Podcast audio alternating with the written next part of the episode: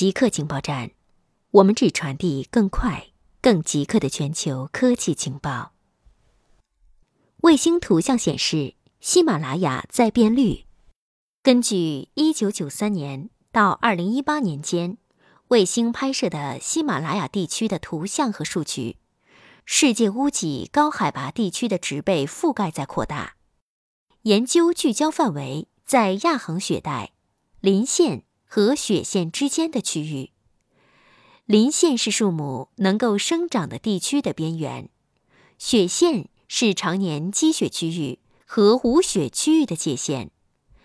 报告主要作者艾克塞特大学安德森博士指出，海拔五千至五千五百米之间植被覆盖增多趋势最明显，坡势平坦的地区植被扩张比坡势陡峭的区域更明显。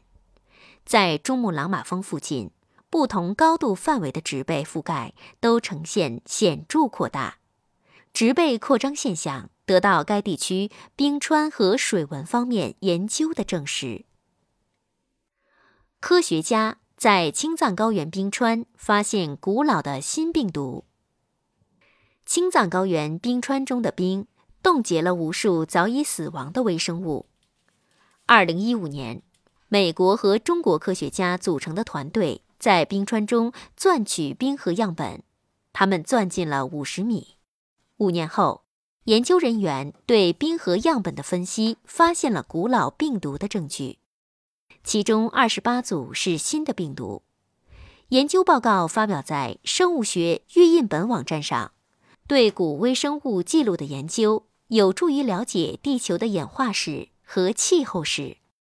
根据这项研究，在钻取、处理和运输冰河过程中，没有特殊的程序帮助避免污染。研究人员设计和测试了一个三步程序，去移除表面污染物。在零下五摄氏度的房间中，研究人员锯掉了 零点五厘米，用乙醇和水清洗了两次。地球上最古老的物质有七十五亿年历史。科学家对陨石的分析发现了地球上最古老的物质。研究报告发表在P N A S 期刊上。当恒星死亡时，恒星粒子飘入太空之后并入新的恒星、行星、卫星或陨石中，它们被称为太阳前颗粒。自美国和瑞士的研究团队分析了一九六九年坠落于澳大利亚的莫奇森陨石，并对陨石中获取的四十颗太阳前尘粒进行分析。为了弄清楚太阳前颗粒存在的年份，研究人员测量了它们在太空中暴露于宇宙射线中的时间。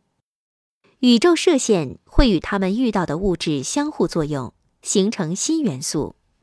它们暴露的时间越长，形成的这些元素就越多。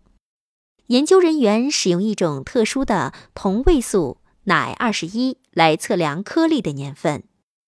基于宇宙射线与这些颗粒相互作用了多少次，这些颗粒大多有四十六至四十九亿年的历史。太阳的历史是四十六亿年，地球是四十五亿年。这些颗粒中最老的有七十五亿年的历史。让 A I 遗忘你。无论你知情不知情，你正源源不断地为 A I 算法供应数据。全世界的企业、政府和大学使用公民的医疗记录、购物历史和社交媒体数据去训练机器学习软件。这些数据可以重建追溯到个人，匿名将不复存在。为了恢复一定程度的隐私，欧洲和加州的隐私法提供了被遗忘的权利。但要让一个训练过的 A I 模型遗忘你，它需要在去掉你的数据之后重新训练一遍，这是一个耗时耗电的过程。最近发表的两篇论文提供了方法更高效地从 A I 模型删除数据，一篇来自斯坦福大学，另一篇预印本来自多伦多大学。华为加快发展自己的移动服务生态系统。因为美国的禁令，华为新手机无法预装 Google 的流行应用和服务。金融时报报道，华为正在加快发展自己的移动服务生态系统。中国因为无法使用 Google 的服务，类似的替代服务早已存在，但华为正试图将其华为移动服务、华为 No Bill Service H M S 推向海外。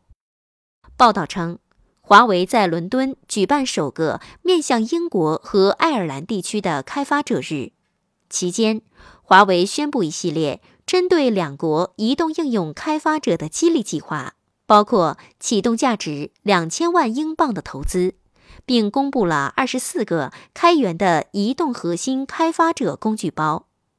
华为提供的数据显示，从去年八月至十二月，华为移动生态全球注册开发者人数从九十一万人升至一百三十万人。同期 H M S 体系中的应用数量从四万款增加至 五点五万款。如今 H M S 已经覆盖六亿活跃用户，其中包括六千八百万欧洲用户。固定时间，固定地点，我们下次再见。